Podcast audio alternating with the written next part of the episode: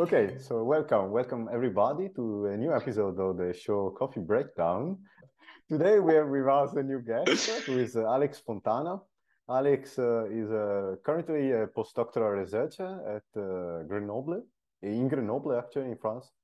Um, and um, actually, I wanted to invite you because uh, you have an interesting uh, story about your career, and I think you can give us uh, some tips um, also for young students who want to pursue a career in uh, research. So I'm really looking forward to chat with you. So thank you, Alex. Uh, thank you, for inviting me on your show. Uh, I watched the previous the previous episodes of the show, so I was really excited about be here today and I have a little chat with you. Um, yeah. So basically, so I, I, know Alex very well because we met in uh, Bassano, so we studied uh, together at the university. And uh, I would like to ask you, so so we, we did physics together. So how did you decide to do physics uh, as first principle? Well, uh, at the end of high school, I was actually like wondering what to do, and I was um, juggling between uh, physics slash mathematics or uh, history because both of them were uh, equally appealing to me. But I had a feeling that, uh, in a way, like his, uh, physics was the the thing to do because it was really interesting. But um, in a way, I felt like it was difficult. There was like a challenge every time. And um, I don't, I can, I don't say that history there's no challenge, but the high school level, it wasn't it was it didn't give me the same feeling. It was like equally mm-hmm. pleasing but not equally challenging at that time. Okay. So i was like why not? And uh, well why not brought me here? Did, you, after did you try some olympics also for physics or mathematics uh, during high school yeah they kind of went like really well at the high school level oh, okay. but really bad at the higher level like okay. I remember, uh, maybe I have like maybe my memory is like false, but I remember that mm-hmm. I got first in high school, and then like when we went to the upper levels, so at the level of the many schools in the province, uh, we got like all all the people of my high school were like the last, dead last, because I was like, ah, okay, this tells tells me something about that. So I was like, okay. I think I need, I think I, uh, I need, I need to up my game in a certain way uh, later on. Okay, but nevertheless, you you started to you decided to do physics. Mm-hmm. And uh, first of all, well, do, do you regret it, or uh, do you think it was a good choice? Well, you know, it's kind of those uh, sliding doors. It's like, oh, how would my life be now? I was, I had studied history, and I don't think I would be here now in Grenoble and at this moment. And like, that would be like pretty weird coincidence. So no, I never mm-hmm. regretted studying it. It was, uh, it like it's always been challenging. It's always been very, very challenging, and I think I've always been very um, attracted to being like pushed a little bit uh, beyond the my limits, which I, I can uh, admit that at the beginning when uh, I don't know if you recall, but the first uh, lesson of um, you know physics, it was like, oh, yeah, okay, this is really fun, and yeah, I don't know, we're gonna do some mechanics and like thermodynamics, and like, bam, uh, first yeah, lesson yeah, of, really of yeah, first lesson of mathematics, uh, it was like so hard. I was like, oh, wow, okay, I did not expect this. So from there on, it's always been like, oh yeah, no, every day I kind of rediscover something. So I know I've never regretted this my choice, and uh, I think it's it really opens like physics is so broad. It always opens your mind. Uh, like whatever whatever path of physics you choose, there's always something to learn.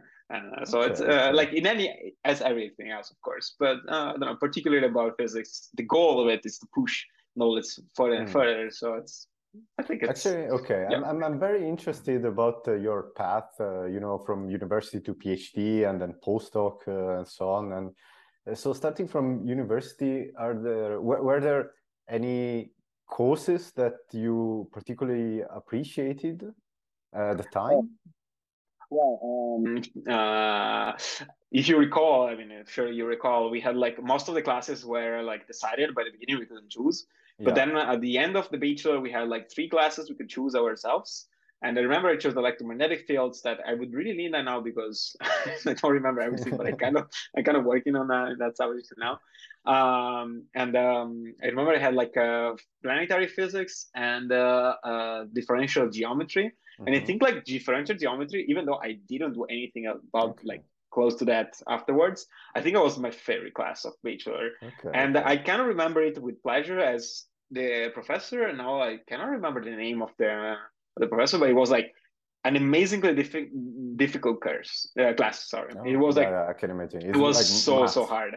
Yeah, yeah, it was like pure math, but at the same time, like the the professor was so good at like making it understandable. And at the end, I was like so happy because like okay, yeah, maybe I don't, I didn't get anything, but I have a clear idea about what we did, mm-hmm. and, and it was like yeah. really pleasing. Yeah, if I remember correctly, it's actually from from the bachelor where we we started kinda to slightly split. So I started to move towards plasma physics, and you choose uh, like other courses uh, like to, towards also like kind of theoretical uh, uh, background and so on. And uh, so so yeah, in fact, if I remember correctly, you graduated in in theoretical physics. So um, with specialization on theoretical physics, and then you change actually completely the topic. So again, I mean, you you you you made like sort of brave uh, choice. So can you can you tell us about that uh, actually? Uh, so in uh, during the bachelor, I like among the three classes there was planetary physics with uh, Professor Marzari, and uh, then I decided to, uh, to to have my internship with him, like okay. my final uh, internship with him, and it went pretty well actually. So I was really, happy about about it. We believed we discovered like something, and at the end of it, uh, uh, uh, like in a paper, there was somebody who forgot mm-hmm. like a, a, a tube somewhere, so like the predictions were wrong, and so we were like excited. Oh, we found a mistake. So like physics can be simple. Uh, so it really went well. Paper, and then sorry, I, sorry to interrupt. Uh, like this paper was, was about uh, what, like astrophysics or? It was a planet planetary formation. Planetary. Uh, like the, the subject of the bachelor was to study mm-hmm. the, like, the potential in which like planets evolve in a way, oh. and like to see like the between the prediction of like a different approximations. It was like really simple. Not okay. nowadays, I think like it was really simple, but at the same time it was pretty rewarding. And so I decided to go to like uh, theoretical physics, also because mm. Giovanni's not here, but I remember like you interviewed in a previous video. He yeah. would like he would like sign everywhere saying like Alex was bad in experiments, and I was like, I it's like I I don't know whether I was bad. I was like maybe not very motivated about about it. Like well, I really prefer like theoretical classes. But then I chose like the theoretical uh, path for the master that we did also together. We had like some common classes uh, together, and then there were like many classes that, that we could choose by ourselves. Yeah and in that case, I like I did all the astrophysics, uh, cosmology, okay. like uh, general relativity classes, and it went they went really really well. I really enjoyed them a lot. I think I really enjoyed the master the master much more mm. than the, the bachelor. But then I went in Erasmus in uh, in, uh, in Heidelberg, uh, Germany. Okay. And there, I I planned to stay four months mm. because uh, I wanted to go back and like do my uh, internship with Marzari again in a planetary formation. But mm-hmm. I decided at the end, like, you know, Erasmus is super cool. It's like it's one of the best things I've ever done. Yeah, yeah, that's true. And I and I decided to stay and like do planetary formation there with um, um a professor there, like a Dullemond, uh, uh, Professor Dullemond, mm-hmm. and uh, I stayed there. And this the internship was has was like kind of hard because with the uh, Marzari had like a, a, kind of like way of working with him, like mm-hmm. next to him, and it was like really oh, like something that was good for me. But they are like uh, the professor was like really busy, and uh, he gave me like a project, mm-hmm. and basically I had to develop it by myself. But I don't think I was ready to do that. I was mm-hmm. not ready to work alone, and uh, it was like kind of hard. And at the end, I was like, I managed to finish and like to do pretty much everything I was asked and um, I think I was really satisfied at the end. But I had like this feeling that I was studying something like gigantically big, like you know, okay. planet formation. You're talking about like something like uh, I don't know, hundreds of astronomical units uh, of space, and um, there is there are these objects like these planets that are forming mm-hmm. like light years away, and I really felt like kind of detached from them in a way. Like I I, I was like it was really hard I for see. me to have an idea about like what's happening in that mm-hmm. in that in the system. And it was not because the system itself was like too hard to be understood. It's just like for me i felt like something like changed i see. Okay okay. There are some there are some interesting actually points uh, here. But first i want to ask actually so you did the erasmus program and i also did that and i enjoyed it really much. Would you recommend because this is a discussion i also had with some students here like a master student and they're like, no, you know, I feel really well here. I I live here and so on, and maybe I don't want to change. Uh, so, would you recommend to students in Europe to do Erasmus project program? Well, yes, sure. I mean, it's uh, it, it was great in so many ways. I mean, of course, things can go like a little bit south in some cases, but from what I've heard, like of people I, I know and like people who done it, like kind of everybody's really happy with the choice because yeah, you can be like, I was really happy in Padua and like um, it was going great and like everything was fine, but from a human uh, point of view, for like from experience and like as a person, I grew so much that year, like much, okay. much more like than uh, other years because I was studying in a new environment. I was talking like uh, in a different language. Um, it was just, it was just like a completely new word. And I think that's another part that maybe I like it, like being stimulated in a way to be like, no, pushed a little bit further away from your comfort mm-hmm. zone. In that case, I was really taken and shoved out of the door. Like mm-hmm. my comfort zone was like literally 300 yeah. kilometers away. So that was, it was like, um, I probably like was like a rough first day, but then I mean it just yeah. went well. So I totally suggest it for everybody to try if they if they manage to because I know like the Erasmus uh, scholarship is sometimes not enough for everybody. So yeah, I yeah. think like um, it's it should be better to allow everybody to, yeah, to experience I this. Also, I also had the same experience actually. It was really interesting, really it, it really opened my mind and uh, although you know doing the thesis uh, during Erasmus project is also another difficulty because you are uh, abroad, uh, you new place, uh, new people you're working with, plus you have to do the thesis and you have deadlines, so it's very tough. But uh, it was really worth it, I think.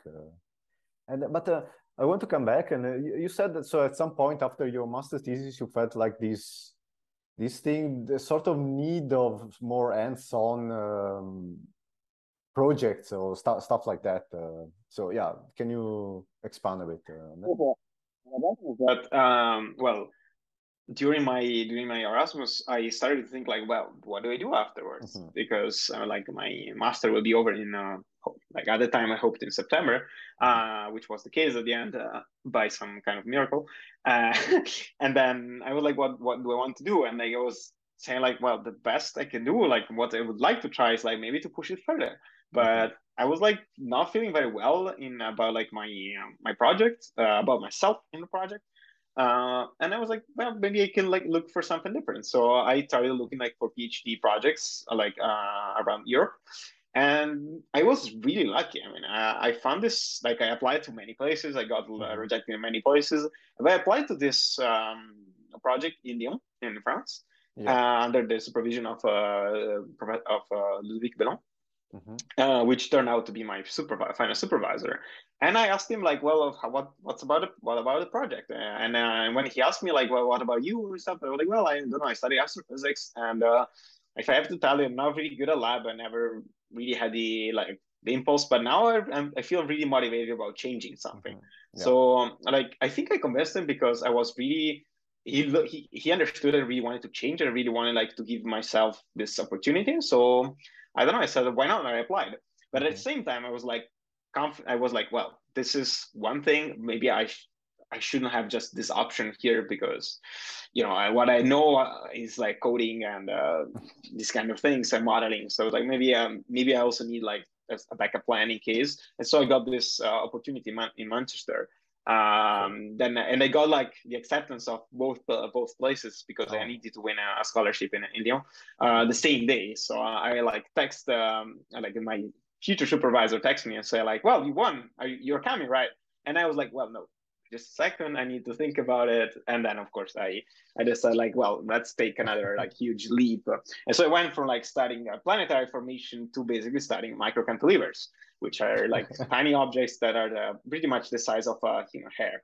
And I was okay. like, well, in, at least in that case, because I went visiting, you can see them, and you can actually like you cannot touch them because you break them, but you can you can see them with a naked eye. Okay, so I made so... like this huge leap uh, in a, it was a leap of faith from my side, from my side, but also from Ludwig's point of view. And at some point, I even asked him, like, well, Ludwig, you know, like I am, I study astrophysics, so mm-hmm. are you sure I'm the best candidate for the job? And he was like, this makes you think about the other people who applied. And I'm like, no, but, okay, no, I mean, except this joke, I, I think I really appreciate, like a professor from, it, this is uh, um, ENS uh, in Lyon, right? Yeah, and that uh, he accepted a candidate basically with um, not a lot of background on experimental physics or engineering or so on. So it's really open-minded, I would say. But so when you started your PhD, did you feel like, uh, okay, maybe some courses, you know, on experimental physics, I should have done it better, or maybe I, in the optional courses, I should have chosen something else instead of astrophysics. I don't know. Did you feel uh, that? Or? Yeah, I mean, I I regret it. Like I, I know that probably like if I had if I change stuff, uh, if I if I am if I would be able to change stuff, I wouldn't be here at this moment because who knows. But like again, like sometimes I felt I really felt like oh I should have like paid more attention to this. I should have like learned this stuff because I felt like I was running behind for a long time. And in a way, I, I still am because like it, it's all been like like following a little bit more because all the things I know I knew about like astrophysics and are really useful. Right now apart from like like physics stuff uh, like coding and stuff. But yeah I, I really wish I could uh I, I could I would have done better in many ways. Because in a way like now that I'm working with it every day like it's it's really interesting. Like everything is very interesting. At that time I yeah. think I was just like maybe not it was maybe not the right time but yes, um, at, at the same time, like maybe for another second joke is that the first thing that Ludovic told me when I got there was like maybe mm-hmm. maybe I remember this wrong because you know it's like after some time you tend to make it like like a, a, poem or something like life becomes like good memories or bad memories but whatever i remember i clearly him telling like you know like you screw the in and you screw the other way so like sans sourire, sans, sans like uh, basically like uh, in, in, in French, yeah, say like a following. and I was like, yeah, yeah, that's uh, that, that's interesting. And um, so I really started from the basics, and I think like uh, in order to get the, the position, like I had to come to basically be the best candidate for him, and then to win yeah. the scholarship.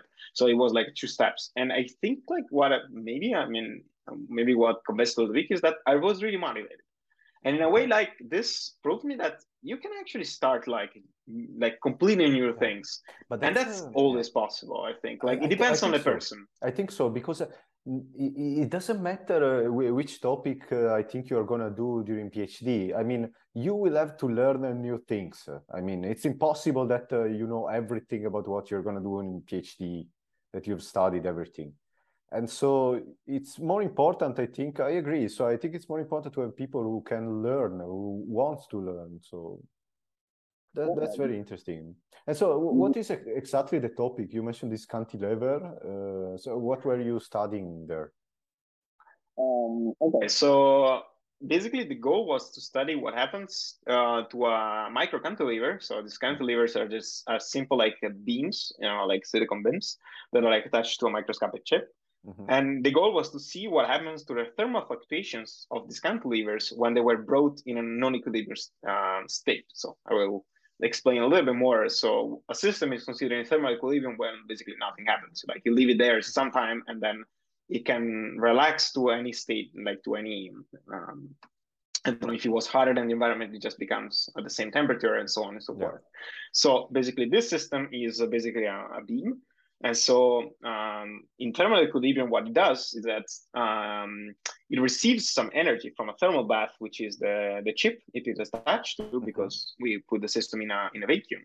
And it receives this energy and uses this energy basically, well, you can see it on both ways, to oscillate mm-hmm. a little bit because it's, uh, it's, a, system with, it's a system with uh, infinite degrees of freedom. But since it's like a whole, like a microscopic object, it shows some mm-hmm. collective behavior which we call like normal modes. It just oscillates this way, yeah. and then it can do like this kind of oscillation with mm-hmm. uh, in, like high energy modes. And uh, so if you would look like at the amplitude of these fluctuations here, there is something, there's a theorem that is like super powerful and uh, it's mm-hmm. called the fluctuation dissipation theorem that relates the amplitude of these like spontaneous fluctuations of this okay. object, like of uh, every single uh, mode or normal mode of this object to the temperature of the environment, basically of the thermal bath. Mm-hmm. So of this of this object, and there there are some other quantities inside, but this just in a way tells us that um, a system in thermal equilibrium shows some spontaneous fluctuations, and these spontaneous fluctuations are just proportional to the temperature, uh, like or basically to the impedance of the of the system. So the, the, the kind of like the stiffness of the system and the temperature. Mm-hmm. Uh, these are these like oscillations are like super tiny, something that you normally don't see in any object because they're really really, really tiny. But uh, sometimes when you like build the right system, for example, these cantilevers, um, and you use the right setup to measure them, um, well, you, you definitely they're like definitely measurable. We are talking about like picometers of um, of amplitude, but uh, nowadays uh, interferometers are able to like detect much much uh, like they, they we we've seen that with the gravitational waves, right? Yeah, we can yeah. detect like actually yeah. This is something I wanted to ask. So one of the application of your work could be also for uh, detecting gravitational waves. Is it correct? Or? Yeah, so to get there, um, the goal was to study like whatever like this system when this system is in thermal equilibrium pretty much everything understood because the theorem yeah. holds and that's you will if you observe the amplitude you can definitely come back to the temperature mm-hmm. but what happens when we put this what, what, happens when we put the system out of equilibrium well that was the question of my phd so yeah. what, what we did to bring it out of equilibrium we started hitting the system with a laser here at the tip and so we created like a temperature difference between the mm-hmm. tip of the cantilever and the base in this case here, what happens is that the system does not have a single th uh, thermal bath in a way like a single temperature to refer to, because uh, every single point has a different temperature if you want. If you want. Yeah. And so this, since the energy we pour in is constant, we have a non-equilibrium steady state. And now the question is, what happens to fluctuations? And this is like re relevant, for example, in the gravitational wave detectors, because okay. um, when we have like the, the, the gravitational wave detectors, like our interferometers, they work with like uh, mirrors, and you send like a laser beam on this mirror, and it's reflected. And yeah. nowadays we have like um, mirrors that are like so good, you basically reflect ninety nine point nine nine nine nine. Like you just deposit like uh, some three parts per million of um, energy on the on the mirrors. But since the energy is really huge, well, there is in a way that, that you're heating this mirror, and this mirror is suspended. True. Is suspended through like cables here that are like super well designed and anything, but mm-hmm. still energy needs to be to to flow uh, up. And so you create in the system like kind of a non-equilibrium steady state. Mm-hmm. And uh, yeah. if the mirror, if you didn't deposit any any energy, you would be able to predict the thermal noise of these mirrors, which in this case is like paramount. And thermal noise is what it's what limits the sensibility, the sensitivity of these yeah. instruments. Yeah. But what happens if you bring them out of equilibrium because you deposit some heat? Well, that's what we tried to, to measure in our because basically so, sorry if i ask uh, i don't know if i understood correctly. So if you bring the system out of equilibrium by for example exposing to some temperature locally then you don't have a way to maybe analytically predict the thermal noise uh, so you cannot subtract it from your measurements probably. Is it correct or? yeah like yes uh, because like we like uh, when I got to the to the when I began my, my PhD, another mm-hmm. student had already started like started studying this okay. subject, and they developed like a minimal extension of the fluctuation dissipation theorem, which is mm-hmm. valid uh, uh, out of in and out of the equilibrium system when okay. uh, like through a temperature like when the system is brought out of equilibrium thanks to a temperature difference. And so in this way, they had like this uh, way to not really predict, but to explain the observed thermal, thermal uh, like uh, fluctuations, amplitude of fluctuations of these non-equilibrium systems when they are non-equilibrium in a non-equilibrium steady state. And so, um, well, the idea like behind uh, like the continuation of this is like actually what happens when we have like you vary the system, you change the geometry, you mm-hmm. change the temperature of the of the of the chip of the cantilever, so the temperature of basically of the um, uh, the thermal bath of the of the cantilever and so on and so forth. And so basically, this was um, like the, the, my the goal is like yeah we have we know how to explain the results a little like thanks to this okay. extension but what happens like what happens if we change like all the parameters we can yeah. and that's what basically i did and that's something that was interesting like some, one of the results that i obtained is mm-hmm. that um, we like at the beginning we studied a lot of systems that showed like particular behavior um, they, they have like a dissipation that was localized just at the base of the of the cantilever, so here. So um, in order like just to explain this with with, uh, with hands in a way like we the prediction we have like for the extension of this theorem that allows us to link fluctuations in temperature tells us that the fluctuations now are equal basically to the integral along the length of the cantilever of the mm-hmm. dis- local dissipation times the temperature profile weighted by the uh, by the curvature of the mode. But Yeah. that's so basically it's like um it's the it's the um, dissipation it's the like the temperature profile weighted by the dissipation. So if you do this and you imagine that the, the dissipation is just at the base, which has a constant temperature, well, whatever temperature you put here, whatever like you can bring it to the melting point, the system will oscillate always at the same amplitude, pretty Mhm. much, because that's So it matters only where you dissipate your energy. This is what you're saying. Exactly. So, you know, like we can predict that if a system has a dissipation just here, well, Mhm. that's okay. So during my PhD, I studied systems where the dissipation was spread all, all along the cantilever. Okay. In this case, it was more, it was like harder to understand because we normally do not access the local dissipation. We just access to the global dissipation of the system through, for example, the uh, quality factor of the resonances. Well, in this case, for like some uh, approximations, I was able to show that we can actually just observing the dissipation of the system, we can predict what what the amplitude of fluctuation will be. So in a way, like we can predict the non-equilibrium thermal noise of the system just by looking at uh, the damping that, that we measure in the system. And this was like this allowed us to really link the two quantities like dissipation and the amplitude of fluctuations that are really the, the soul of the um, fluctuation dissipation. Okay, theorem, okay. And as did you you also can see. test these uh, to different uh, systems actually, other than the ones that you were using in your lab? Yeah, that's uh, that's something that's a very interesting uh, question because that's something that's a little bit poetic because this question brings me back to Padua where we studied, and uh, I think you remember that at some point we were doing like subnuclear physics class, Yeah, yeah. and they brought us to visit the Legnaro labs in the in south of Padua. And you were and, uh, really happy about that.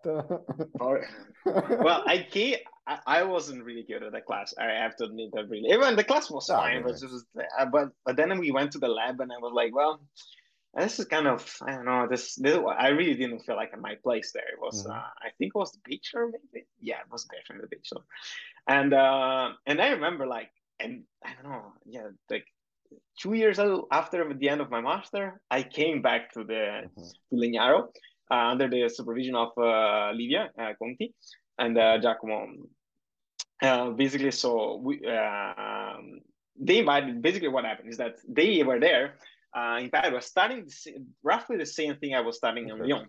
So um, what they did is like since they worked for the Virgo collaboration, what it is it was actually trying to study like a big object. What happens when a big object is brought out of equilibrium? Because uh, you Mhm. perha- you know that the the mirrors of the gravitational wave detectors are like gigantic. I don't know. I don't remember the size, but they're sure like the size Yeah, at yeah. least.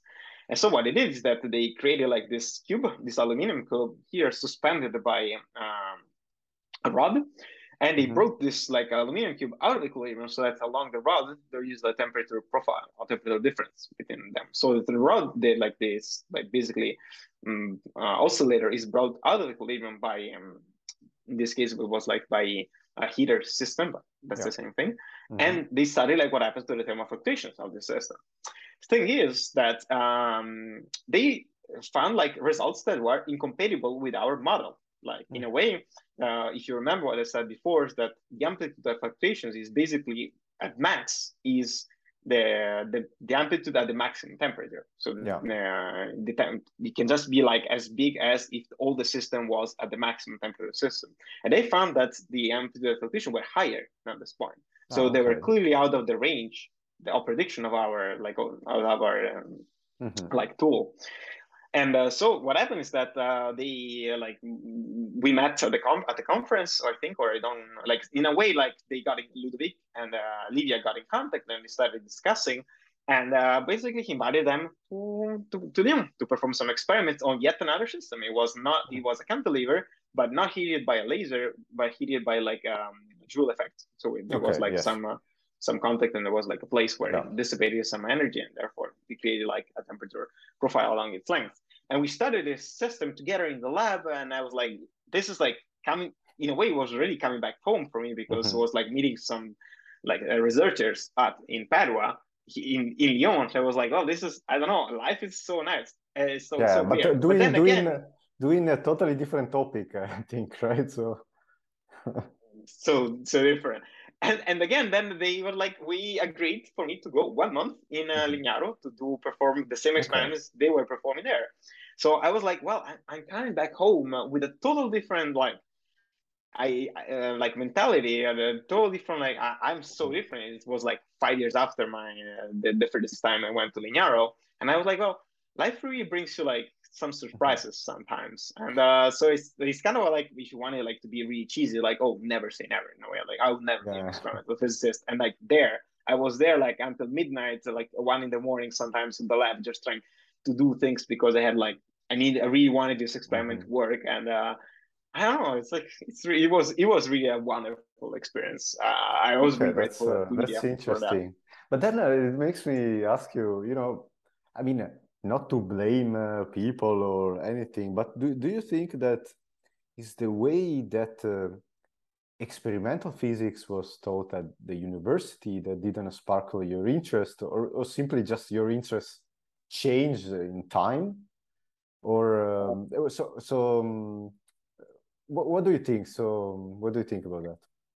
Uh, I think, like in a way, I was very interested about like the mathematics that was behind mm-hmm. physics at that time, like um, algebra and um, yeah. you know, like all the like math classes we had. I really, really enjoyed like studying that. And I think in a way, well, maybe I, it was my bad. I was like maybe too lazy to try like to to be like really interested in that. A part is also that Giovanni, who was my lab mate, was mm-hmm. too good, and like he was really too good, too good, and he was like a monster. he just like get everything super fast, and uh, he really tried to involve me, but uh, at some point I was just like, uh, I, I cannot, I, I cannot follow you, man. It's just like it's just out of friendship that he kept like being the same group as as me. But in a way, like I've always like I, I remember I always felt like this is a peak it's a period that I really this is kind of the thing I'm in a way choosing to sacrifice a little bit because I always got like pretty much the rough yeah, idea about what was it. But uh, you know, like it's never like you know, like I saw in Giovanni, the, for example, and like many other people, and you too, because we are talking about me changing, but you were experimentalist too, Luca. And no, no, no. This is a past like, that I don't want to remember about. you were, you were like so good at it also because no, I remember no, we we went, we were in the same like lab group for like, like two years, I think. And so yeah, you were so good. You know, you know, I, I always enjoyed more the part of coding than rather than the part of really mounting the experiments, and uh, especially in the last years and so on. And anyway, but um, but uh, this is a good point because uh, you know they made us choose always, you know, or you're theoretician or you're experimentalist, right? But there are people that maybe can do both, especially at the university level, right? Maybe I want to do some experiments and I also want to learn about math or theory. So, yeah, and that's the point. Uh, that's the way I... it is. I think like it's so important. Like now, I mean, what I do right now is that I, well, uh, during my PhD, but also mostly during my postdoc, I mm-hmm. built an experiment for scratch. Uh, so, well, like of course, with the help of like everybody, but well, there was like an empty optical table we had to design anything, build it. At the same time, performing simulations about like stuff all the time. And I'm trying to do some theory, like to, you know, like trying to figure out what's the mm-hmm. theoretical prediction for that. Like sometimes yeah, simulations exactly. and theory are the same thing because you need to do both things at the same time. So it's kind of like a multitasking job. I felt some days I feel like an engine, like uh, an engineering job. You know, like not even. Like, you know, I I spent like an entire day like drilling holes in order to like to make a box around the battery, not to get like electrocuted. And so I felt like, yeah, this is this is like experimental physics. And uh, so yeah, I think like it's so important. Like for example, your case now, perhaps you're doing simulations, and like maybe one day you wanna like go and see and like actually work in a back in mm-hmm. back in a lab because it's not about the skills you have right now. Is I think the most important skill is to be able to actually like change your state of mind and like say now yeah, I have yeah. now I would like to do this, and I think yeah. you can. And this like, also applies, uh, I think, outside of research because uh, you cannot think uh, even in, you know whatever other job you you may find uh, that uh, you have this set of skill and you keep this set for the rest of your life. I mean, during your life, you have to learn new things and so on, and uh, maybe also change the way your mindset about some topics. so I think that's very interesting. And um, do you have also some tips so for people who want to pursue a PhD for a successful application? So what do you think is important? I, I know maybe it's a tough question, in fact, but it's like know, it's like kind of when uh, you get your uh, driving license, you're like, wow, you know, it's not that it's not that hard. but when you're there, you're like, well, it's it's really difficult. Well, I think at my driving license, I was also a bit lucky. Let's say that.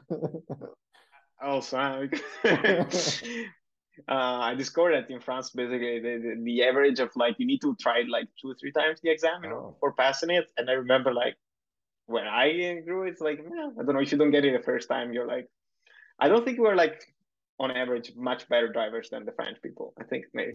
Well, whatever. That was like 10 years ago. Um, so back to the subject, uh, I think like it's the motivation because I, from what I've seen, like I met many Italian students like around the world, and I feel like uh, sometimes we're really the people like uh, PIs or like researchers really value the, the like the kind of skills we have because like um I, like being like studying in Germany, I realized that they had like much many more like classes, so they were really much much more uh, like I don't know skilled about doing things with their hands. Like uh, I don't know, they have like problem sets. That's something that we never had, uh, almost never had them during our bachelor. But we have like a lot. We study a lot of theory, and uh, we learn a lot of stuff and in a way this teaches us to be like adaptable we really are able like i think like some like the best skill is like to, to be able to to show you're able to compromise like yeah. to change your like i know how to do this but i'm really willing to learn how to do this and if also this there it is not because i don't i don't really i'm really not motivated but i will give all myself to do this this and this and this yeah because also another thing like this is the first thing like try to be adaptable maybe try to to, fe- to feel like yeah i will gladly i will gladly invest my time like my working time on this. And um and also when you're writing your phd even your personal time afterward. Mm-hmm. but also like it's, another... a, it's a commitment uh, after all. Yeah. So you need to be passionate uh, also yeah. Yeah also like that's something like uh, a little bit like on the wrong part of academics mm-hmm. which is like yeah you need to be you need to be prepared like to spend your personal time like writing articles writing mm. projects and stuff and I, I don't agree with that i think that's like that's not okay because yeah, yeah, it's yeah. kind of like uh well maybe we can talk about this another time mm-hmm. but yeah to complete the answer like the second most important thing is like you the group needs to be good like you need to have a good feeling about the the pi or like the, the people you're going to work yes. with because mm-hmm. it's three years and three years where you don't feel okay with your supervisor are not worth it. I I had I was super lucky, so I cannot really tell this like from experience, but I've seen people that like spent like some miserable time because they mm-hmm. weren't able to communicate. Yeah, it doesn't mean that the person is wrong or the PI is wrong. Sometimes there's the it doesn't work well together. So, and in that um, case, uh, so do you suggest simply to change topic, move on, try to find another PhD? So, what do you recommend? Uh? In France, there are like uh, there is something that's um, there is like a control uh, organism that mm-hmm. basically every year you go in front of this commission and you talk uh, like uh, you tell your research, you tell what like you explain the results with your supervisor in the room, and then mm-hmm. he get like they get out and you can talk just with the jury in a way and you can explain the problems and stuff and there are ways for you to change supervisor and like basically maintain like studying still the same thing like okay. trying to, to to get not like there is it's not always mandatory to like to quit or like to change completely everything. At the same time that's all that's always that always need to be like an option because you're not trapped. It's, you're not there like for life or you. You didn't sign up a pact with the devil or something. But also like another good thing is like uh, i really appreciated the moment where uh, I felt like I needed to do it and it was really received well. So when I asked my supervisor, like, "Hey, what do you think about me? Like, what's mm. what's going on? Like, uh, do you would you like me to work more? Would you like me to do this, do this?" And uh, they, my supervisors were like super kind, and he was like, "Well, I don't know." He gave me like he was blatantly honest and tell me like, "This is fine. Maybe this could be better. This could fine. This is fine. You're working enough, and that's about it." And like that's us that really changed my yeah. PhD at yeah. some point. I was getting stressed about like I have no feedback. Just ask for feedback. Mm-hmm. That's, yeah, that's, yeah, yeah. Actually, and so you know, in my based on my experience uh, during PhD in the Netherlands, I saw that the most uh, successful PhD students were the ones who had a really nice, a really clear balance between uh, you know your life, your personal life, and also your work uh, and at that time you you know it's not uh, every time that overworking brings you to new results. And unfortunately, sometimes uh, it's like the system tends to push you to overwork. But it's really important to also find some people in an environment that is not uh, unhealthy from that point of view, also, in my opinion. Yeah, I, I, I totally agree. Yes, it's. Uh, I mean, uh, I'm sure, Luca, you have periods where you overworked, and uh, I don't know. Of course, of course. I mean, of course, of course. I mean, sometimes you have to, right? And sometimes you even want to because you want to finish. Uh, you want to finish writing your thesis and stuff like that. But uh, you know, if you have every day this kind of uh, pressure in the environment, probably is is not is not really good. And yeah. but also you can be the person like putting pressure on yourself. And yeah. in a way like somebody with more experience that telling you like that's enough or like i will do this and stuff it really helps. And uh, i made this mistake like, uh, during my postdoc where uh, mm-hmm. i changed like again what i'm studying. And uh, I, I was really lost at the beginning because I with COVID uh, we had like uh, this um, curfew and it was like it was really hard to make friends at the beginning. So mm-hmm. basically worked all the time. And going back I mean, I wasn't very efficient. I could have taken like two months of holidays and like work normally the rest like uh, the six months of curfew or something. Mm-hmm. And I think I would have produced like maybe even more. So like yeah, you I, personally I know that I can be the worst the the worst like uh pressure. I okay, okay. So if we have to like summarize based on your experiences uh, from uh, PhD and post like doing research it, does, it doesn't matter, I would say, if you will continue research or you will do some other career. So what will you bring in your life, uh, I mean, from these uh, experiences? It's, uh, honestly, I spent like the, the choice of studying physics and like the choice of pursuing a, mm-hmm. a PhD and everything brought me like so much happiness sure i spent like the first confinement like writing my phd thesis so that was amazing. I mean i had this mm-hmm. i mean everybody was in their house and i was like writing a thesis. But it brought me like so much happiness. In a way like you are your own uh, boss for like for so long. That can be like that has like a lot of drawbacks but at the same time it brings you like i'm basically my own boss i decide what i study today I, like i have deadlines and stuff but i have to yeah. organize myself this really made me grow as a human being about like I have to be organized. I need to do stuff, and this can can apply to everything. Of course, right now it's like I'm almost I'm almost closing into the end of my postdoc, so basically everything is messy, and I my like lifetime is just a mess. but like most of the time, this really helps to to be like your own boss, and that also like leaves you.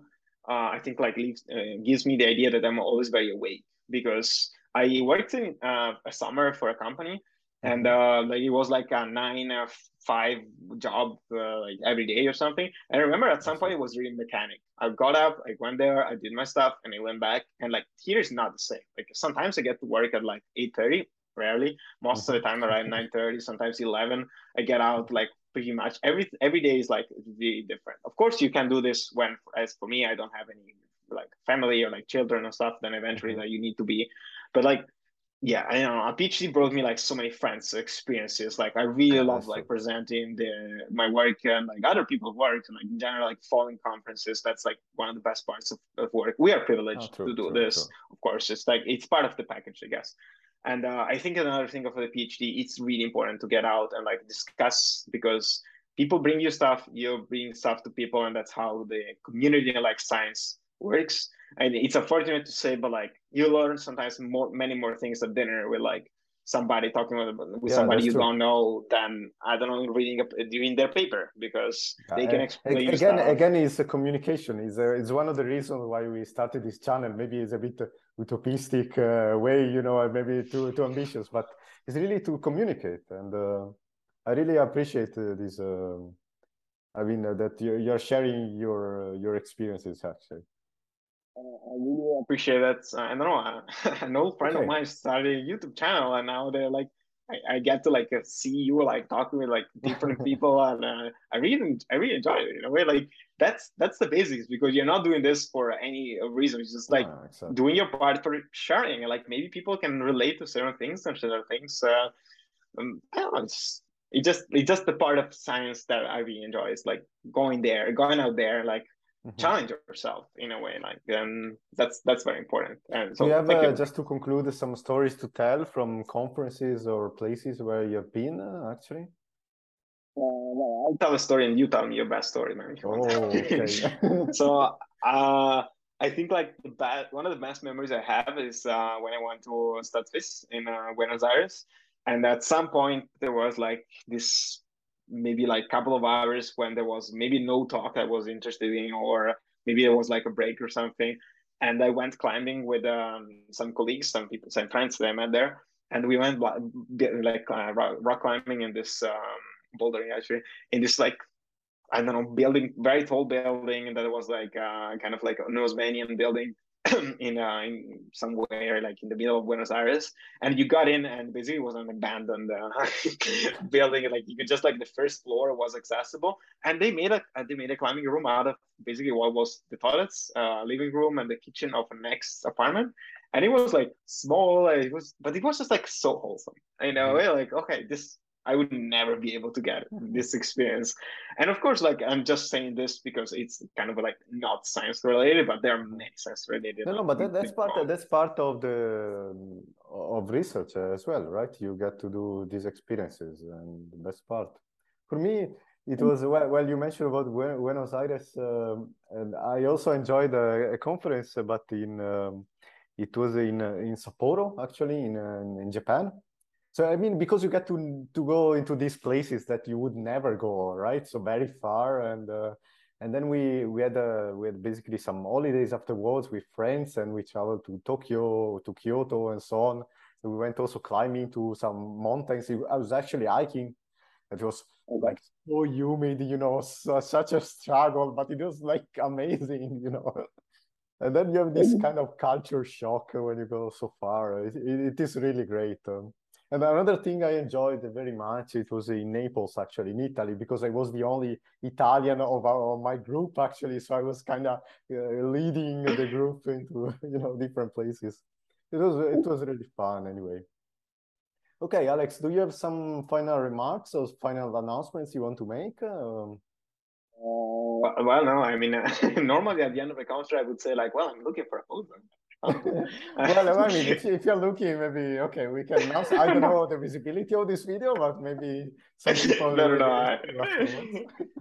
no, it's like they usually, you know, like, uh, but, but I find it. So it's um, no, I don't know. I think like again, I would like to thank you, Luca, for uh, like the opportunity of, of, of having this chat uh, here and like uh, actually maybe this is the, even the first time we talk in english uh, between uh, me and you and uh, i really enjoy this i really feels like um, i don't think we're gonna keep doing this after the end but uh, but yeah really thank thank you again for uh, the opportunity to talk. I mean no, th- I, thank you thank you very much and i really appreciate because uh, this is the type of content i would like to bring the channel also to show that the people who are actually doing the research and show also the life of uh, researchers uh, around in Europe and maybe also outside.